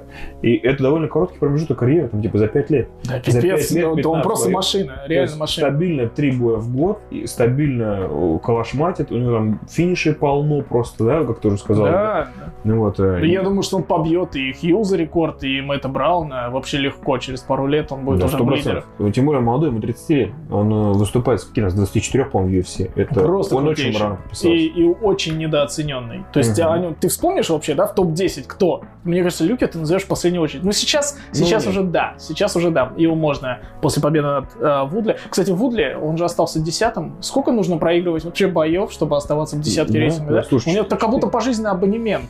Ну, тут единственный нюанс, что проигрывал он реально парням, которые очень, очень высоко, потому что и Бернс, и тот же сам... Ковингтон. И Ковингтон, да, и Усман, ну, это, типа, ребятки прям очень высокого калибра. Поэтому, наверное, можно понять, почему вот так сильно Вудли не сбрасывают. Ладно, короче, э, мне кажется, что Люки... Вот какой дел, да? Ну, дайте, дайте Эдвардс не будет с ним драться. Эдвардс не будет, потому что Эдвардс... Если э, только его не выкинут опять из рейтингов. Но мне кажется, так сделают только ради одного человека. Причем прикол-то в чем? Потому что Эдвардсу сейчас можно победить любого. Да. Чтобы... Это может быть и Люки. Он даже после победы над Люки, ему Уайт сказал, если ты победишь э, Белала Мухаммеда, которого в топ-10 даже не было, да, ты все равно получишь титульный бой. То есть, чего тогда? Просто любого победи из такой серии, ты в любом случае выходишь на титул. Диас просто. Значит, иди вырубай, э, вырубай, выбирай, вырубай. Ладно, Диаса в баню, этого тоже Люки обсудили. Короче, Люки недооценен, реально классно. Недооценен. Очень классный Согласен. И прикол Люки в том, что он умеет все. Бороться, в принципе, умеет. Да. Джиу-джитсу хорошее. Но при этом он не делает это на таком уровне, чтобы побеждать людей, которые элитные Да, в ударке, да, элитные в да. грэплинге, элитные в борьбе. Ну, в ударке я, может быть, поспорил бы. Ну, Томпсон. Ну, Томпсон исключение. Он, э, Ну, хорошо. он элитный ударник не потому, что он типа прямо супер такая машина для уничтожения, которая там может любого переехать, а потому что вот он колкий и неудобный в стойке. Из-за стойки своей э, в плане расстановки ног этой каратистской, да, с ударами, с антропометрией и прочим. Вот этот набор качеств делает его просто максимально неудобным. Но вот я бы, не знаю, Просто- Э, кстати, я- Мне Эдвардс- просто слово элитно резануло. И вот не могу представить себе Томпсона чемпионом, поэтому как-то элитно. Я имею в виду элитный ударник. Ударник? Ну, да, то есть элитный борец, элитный ударник, элитный да, джитсер, да. они все победят Ну, Висента короче, высококлассные, узкопрофильные бойцы Да, да, будут да. сильнее Люки на всех этих фронтах. Ну, в принципе, скорее всего, да. Э, Но, кстати, его Эдвардс заборол. Давно это было, правда, уже. И там в основном у сетки вся была борьба. Ну, вот Эдвардс засушил, и э, тогда там тоже не было особо проблем. Если вспомнить о Люке с э, Перри, помнишь, что было? Тоже очень странная история, да? Потому что Перри-то вообще не элитный ни в чем, да? Но при этом Да. сколько он проблем для Висента создал. И мне более того кажется, что Перри обокрали тогда. Элитный в своей кринжовости.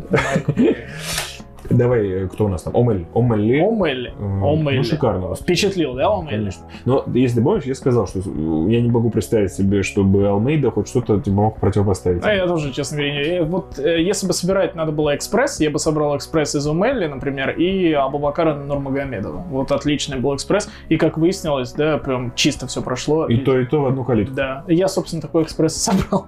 Э, Знаешь, Абубакар удивил тем, что только в третьем раунде началась борьба. Да, и меня это, тоже. это что вообще Причем было? он хорошо бился, Да, он да. хорошо бился в стойке. И Хабиб, меня вот тоже не то, что удивил Хабиб, мне нравится очень, как он подсказывает. То есть он чувствует... Представь, насколько тяжело драться вот этим всем людям, которые носят фамилию Нурмагомедов, да? Давление. Даже Саиду Нурмагомедову, который к нему не имеет никакого отношения, мне кажется, ему тоже тяжело. Какой Сто груз, процентов. какой груз, да? Вот Усман сейчас будет выступать в Беллатор а, на одном из предстоящих турниров в апреле. А, Абубакар Нурмагомедов, Умар Нурмагомедов. Они все вынуждены мириться с тем, что был вот такой вот родственник, который всех уничтожал. Мгм. А Усман вообще ударник. Представь, э, какие, какие от него э, ждут Ожидания, результаты, да.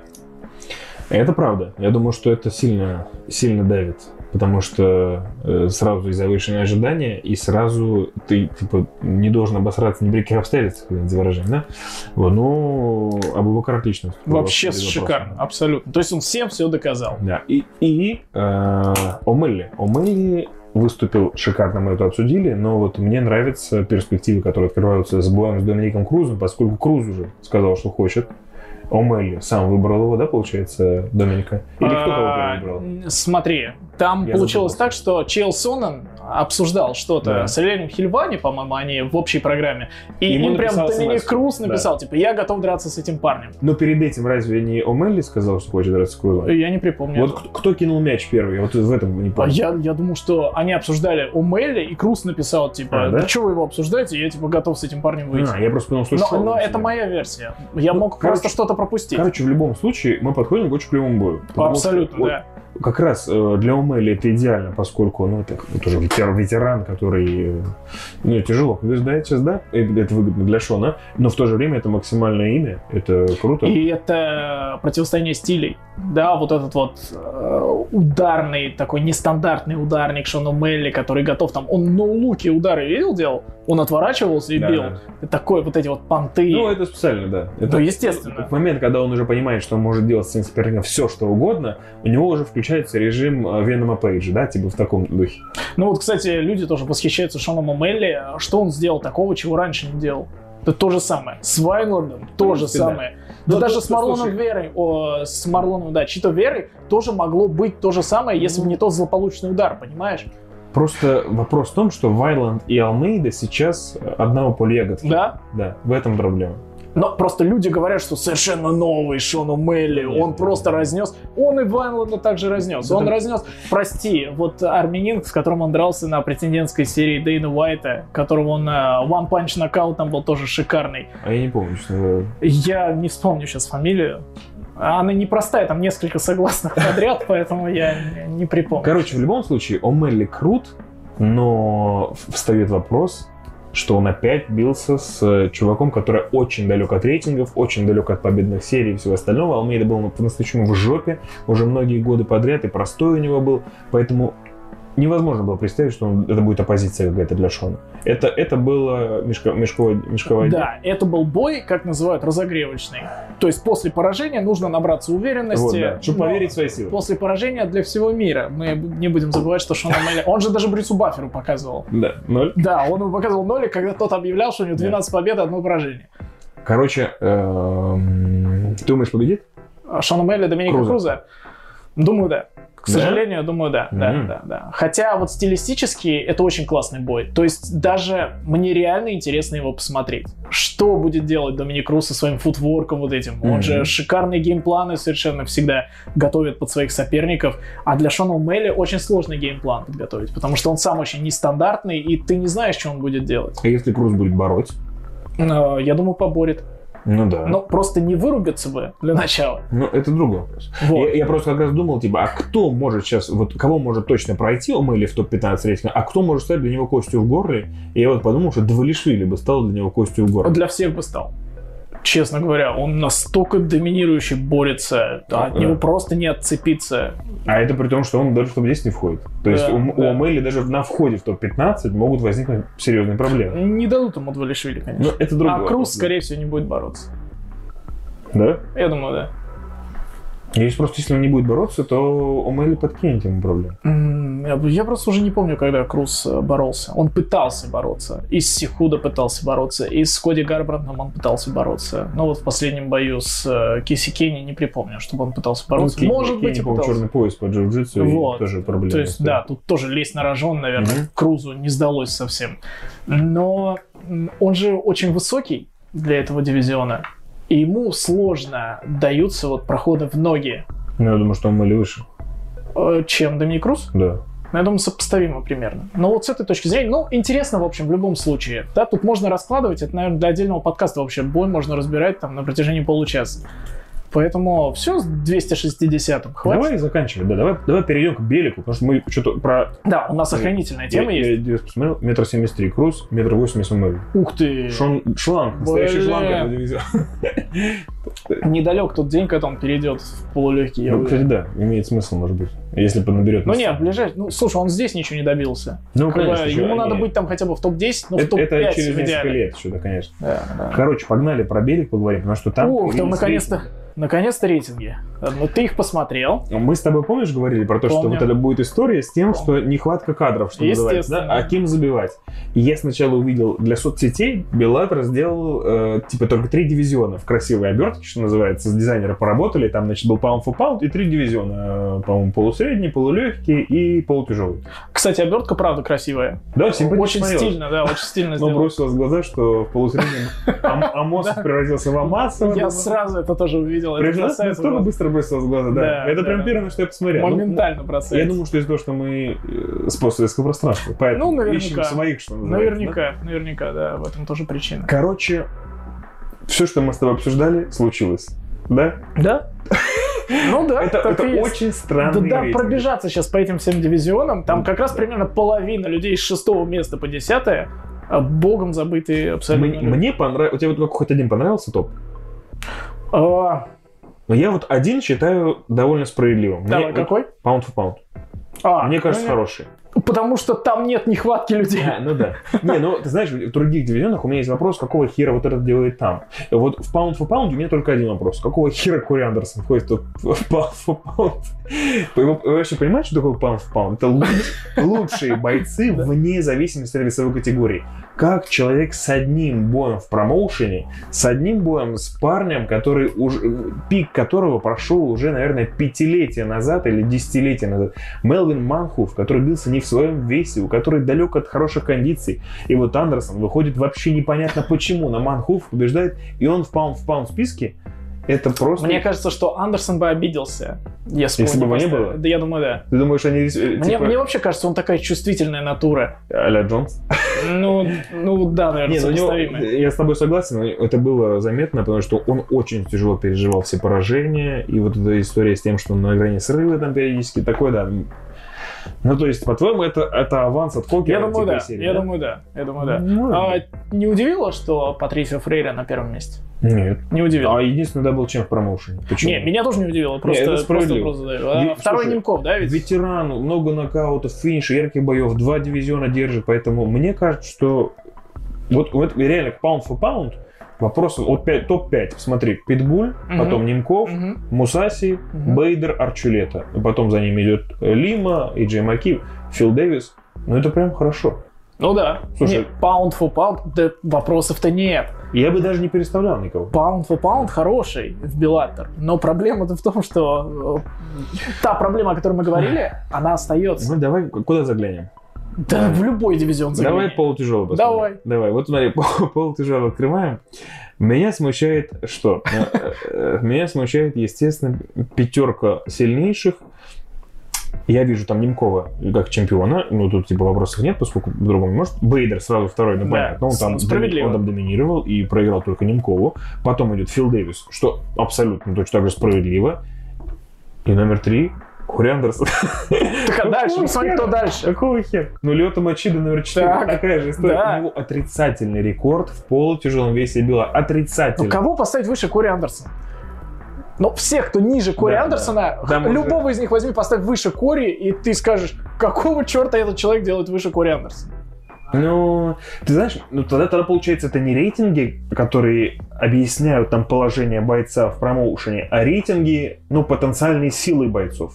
Потому А- что Кори Андерсон топ UFC бывший, который, Так. по идее, вот должен быть там, где он есть. Так. Но он еще. Но смотри, его вообще не было в этих рейтингах, если бы он не успел провести бой против Мелвина Мэнхофа. Проблема здесь в том, что люди, у которых ноль боев Беллатор, их в рейтингах нет. Нету здесь Давледжана Икшамурадова, нету Йоля Ромеро, Ну, нет так- Энтони нет, Рамбла нет, ну, Джонса. так и должно быть. Ну, Так и должно быть. Но если бы вот те люди, которые в последнее время там э, Беллатор э, подписались в Беллатор, Мгм. да, провели бы, успели бы провести бой, они бы здесь тоже были, и, возможно, ситуация была бы уже не такой плачевной. Давай проведу аналогию. Смотри, э, Чендлер побеждает э, Хукера Так, и залетает в топ-5. Так. Человек с одним боем в UFC по- по- по- в топ-5 дивизиона. Андерсон с одним боем в UFC в топ-3 дивизиона. И казалось бы, какого хера это а возмущаешься? Мэнхуф где-то на девятом? Вот. А ты можешь себе представить картину, при которой, э, например, э, Чендлер побеждает... Ну, кого бы давай сейчас... От Дос Аньюса. э, Дж-? Джеймса Вика. Джеймс, Побеждает Джеймса Я даже- Вика и знаешь, попадает в топ-3 дивизиона. у меня даже сейчас в голове промелькнул красивый нокаут, в который Джеймс Вик отлетел бы. Так, Ну, это же и входит в было. топ-10 рейтинга, ты сказал. Кто? Ну, Чендлер побеждает Джеймса Вика и входит в топ-10. топ-5 входит сразу. А, в топ-5 входит. Ну, несправедливо. Ну, тут смотри, он... Но в этом и суть различия как бы промоушена номер один, пропасть и промоушен номер два. Вот и все. Ну, туда же, получается, у нас тут сильные в дивизионах пятерки. А дальше... Поэтому я и не понимаю, зачем им топ-10. Да, странность. Ну, короче, не знаю. Хочешь погрузиться в какой-то Но весомый? ты знаешь, там женский, кстати. А- э, Женский неплохой рейтинг вообще. И ты знаешь, что меня радует? Они показывают, сколько людей поставили того или иного бойца на первое место рейтинга. Ты думаешь, всегда так будет? Э, ну, я надеюсь, что так будет всегда. Там, там рядом с фамилией бойца есть циферка, да, сколько людей видит его на первом месте. Мгм. А меня поразило, там, по-моему, кто-то поставил на первое место Лесли Смит. Я просто не понимаю, что должно было произойти. Это брат ее, сват, папа, кто голосовал за Лесли Может, кто-то не смотрит женские бои, типа, ну решил... просто. Посмотрю, да, из UFC пришла, много боев провела. Отлично. Давайте поставим. Мгм. Ну, короче, в принципе, все абсолютно То есть объяснимо. эти рейтинги чуть более прозрачные, вот благодаря этим циферкам как раз, чем в UFC. Ну, в тяжах ничего так, кстати. В тяжах более-менее. Там, Что получается, после Бейдера э, Тимоти Джонсон, Мгм. Чейк Конго, Молдавский, Федор Емельяненко, Линдон А, Вассел. тоже, да? Прикольно. Федор Емельяненко от горы Рашмор Ну, до четвертого места в рейтинге Беллатор. тут надо понимать, что, э, наверное, справедливо. Закольцевался подкаст прям Да. практически идеально. Верну- да? Вернулись к началу, с чего начинали. Короче, ну тут во всем, во все дивизионы так ткни, и получится так, что у нас есть хорошая верхушка и странная смазанная э, нижняя часть. Ну, ты Колдуэлла, знаешь, например, вот Колдуэлла нет, да? Что-то... наверняка есть какие-то определенные перспективы, что они будут подписывать и дальше людей, которые впоследствии вот в топ-10 войдут и сделают его таким более однородным, более крепким. А вот знаешь, что интересно? Вот од- одно вещь замечу. Э, Легчайший вес мужской. Мгм. Двое проголосовали, что Магомед Магомедов должен быть первым. Да, У него один бой. красава. Ну, все знают Магомеда Магомедова. А, типа, Насколько он серьезный боец. Получается, люди голосовали из-за потенциала. Я думаю, что эти Игорь Лазорин проголосовал за Магомедова, да? Один из двух. Ну, Там и из кого-то склонил, да, еще в свою пользу. Набрал. Ты можешь тоже по-братски. Это- Это наш парень. Э, Ты видел его последний бой? Ну, то есть, у Магомедова бешеный потенциал даже, чтобы стать чемпионом в этой Да. лиге. То есть, э, у меня нет вопросов к тому, почему он пятый, и почему двое проголосовали за то, что он должен быть номер один. Тут вопрос в том, что он только начал. Но нельзя, когда ты только начал, уже вот так, типа, я считаю, что он чемпион. Мне кажется, что люди, которые голосуют, они пока тоже не, Не поняли, понимают да, до по какому конца, по какому принципу они должны отдавать э, вот голоса за тех бойцов, которые есть в ростере Беллатор. То есть сейчас пахнет принципом э, потенциальной силы. То есть люди прикидывают, а кого Ну, мог победить, и, да. наверное, наверное, вот справедливо, что Кори номер три, потому что, в принципе, он остальных бы там победил. Да, вот типа вот так прикидывают. Ну, либо рейтинг реальной силы, но с учетом того, что они демонстрировали вне стен А, Беллатора. вот, вот, да. Вот так тоже было бы а, объяснимо, оправданно и, да, наверное. Но вот сейчас спроси, мне кажется, там никто не понимает, на самом деле. Ну, опять же, да, это же первая редакция рейтинга. Все Ну, довольно с другой сложно. стороны, слушай, это действительно, первый, блин, может быть, комом, все остальное, а они только сделали это, и это хорошо, что они сделали, потому что для нас тоже Да, это отлично. Это шаг вперед, тут как бы ничего не скажешь. Другое дело, там, исполнение какое, но я думаю, что в течение там полугода уже все абсолютно нормально будет, и Мгм. гораздо больше будет бойцов, узнаваемых в топ-10. Ну да, сейчас Там вот Алекс Полиции, по-моему, там есть э, в каком-то из дивизионов. Ты ты знаешь? Нет, да Знаешь слушай, я этого очень человека? много людей не знаю, признаюсь честно. Я пробежался, при том, что я смотрю, да, ну топ, топовые бои все смотрю, но вот есть такие, кто типа прям вообще не максимально знаком. Ну, короче, ладно. Э, Наверное, критиковать рано, только начали, и это хорошо, и мы рады, что это произошло. Немножко странно, но все равно хорошо же будет потом. Да? Ты знаешь, я смотрел интервью матчмейкера Беллатор Ричи Чоу, как только они объявили о том, что будут введены рейтинги, и он с таким воодушевлением об этом говорил. Он говорит, что это настолько давняя работа, что Мгм. они выстраивали ростер несколько лет уж точно. Они пытались это сделать, и раньше тоже у них были такие мысли, но вот именно вот к этому моменту они подошли, сейчас, именно там, в конце прошлого года, когда решили, что да, наверное, уже пора. Ростер хороший, ростер лучший вообще в истории Беллатор, как они считают, и типа вот отправная точка для дальнейшего расширения, еще более такого глобального, еще более стремительного, и тем более они гран-при начинают, вот то есть все воедино вот здесь вот свелось, и они считают, что вот этот вот год должен а, стать началом очередного Перерождения, прорыва. Ну, да? прорыв или перерождение, это уж как получится. да. Ты знаешь, пока ты это не произнес, я не, не придавал такого значения работе, которая проделалась. Возможно, мы с тобой, как люди вне э, внутренней кухни, промоутерской вот этой да, истории, э, обесцениваем их труд с нашими... Не, ну, Э, Скорее всего, это гораздо сложнее, мудренее и прочим, чем мы с тобой это... абсолютно Да. точно. Я просто не хочу, чтобы это звучало как обесценивание их труда. Мы просто пытаемся, это не то чтобы конструктивная критика, мы просто пытаемся, ну, как бы найти что-то, что может нас не устроить. В конце концов, это наш подкаст, и никто не Да. запретит нам это делать. Ну, правильно? все равно как-то... Да. И Мне обидно стало, думаю, может быть, мы их э, незаслуженно как-то... Не-не, продолжает в том же духе. С рейтингами в любом случае лучше, чем без рейтингов. В конце этой недели стартует сезон. Беллатор. У нас 4 месяца не было турниров. Ребята готовились. И вот только сейчас все начнется. К сожалению, Мэтт Дмитрий, он слетел. У них, получается, первый же турнир года накрывается главный бой. Не знаю, что они придумают. И вот так. И причем не, не один он, несколько подряд провалов, переносов. Да, Рамбл да. перенесли. Еще да, кто-то Гран-при. Ромеро, внимание, перенесен на май этого турнира. Вернее, турнир будет, но этого боя не будет в апреле. Так что все те, кто ждет, придется еще немножко подождать. И еще один бой в рамках Гран-при перенесли с одного ивента на другой, но в рамках апреля. То есть, э, короче, сыпется что-то. И, ну, раз мы сказали про Белик, давай скажем, что До Сантос вроде как, вроде как близок к подписанию. Близок к подписанию, даже по слухам, вроде как хочет подраться с Федором Емельяненко. Мгм. Дадут ему или нет. Кстати, классный бой и для того, и для Да, другого. да, да. Я считаю, что я бы с удовольствием на это посмотрел, несмотря на то, что одному уже далеко за 40, а, а второй имеет серию очень неприятную поражений подряд. Все досрочные причем. Так что я бы включил. Да. Да. я бы даже заплатил, если бы это нужно было. А нам это делать не нужно, ведь в России транслирует Беллатор Окко Спорт, друзья. Поэтому кто интересуется, те обязательно смотрите. Ну а мы давай закругляться с тобой. Давай, слушай, все обсудили. Э, Есть что посмотреть, ребят. В этом месяце полно турниров от того же Белика. Стартует этот сезон с Гран-при. Будем смотреть очень внимательно, рассказывать вам, кто там где побеждает. Плюс у нас э, 261 турнир чуть меньше, чем через месяц. Три титульника на кону. О, жара, да. жара со зрителями. И, и 10 апреля дневной турнир, на котором мы как раз-таки с Олегом вернемся в роли комментатора. Будем посмотрим, будет ли это триумфальное возвращение, но мы постараемся. Мы попробуем сделать все, что в наших силах, ребят. Ну, вы помните, да, что это у нас больше не говорит такие вещи, которые нужно смотреть и слушать на YouTube, э, iTunes, Google подкасты, Podster, Ну, в общем, везде. Все, где Везде. только можно послушать подкасты, везде. Смотрите, оставляйте отзывы, комментарии, ставьте оценки. Обязательно подписывайтесь на канал Чемпионат Подкаст, оставляйте комментарии, поскольку ну, это важно. Не только для продвижения, это важно для того, чтобы нам было проще работать. Вот и все. Не, Мы, мы, кстати, очень внимательно, внимательно читаем то, что вы пишете, принимаем все к сведению, и Да. нам нравится, что есть какой-то диалог со зрителем. Да, особенно последний, по-моему, комментарий под последним подкастом. Чувак сказал, чушь, могли бы просто это по телефону обсудить. Нет, не могли. Короче, больше не говори такие вещи, вот тот, кто это написал, да? А остальные, ребят, приходите за новыми выпусками. Спасибо. Давид Багдасарян, Олег Володин, чемпионат ком, чемпионат подкаст. Счастливо, услышимся обязательно. До новых встреч.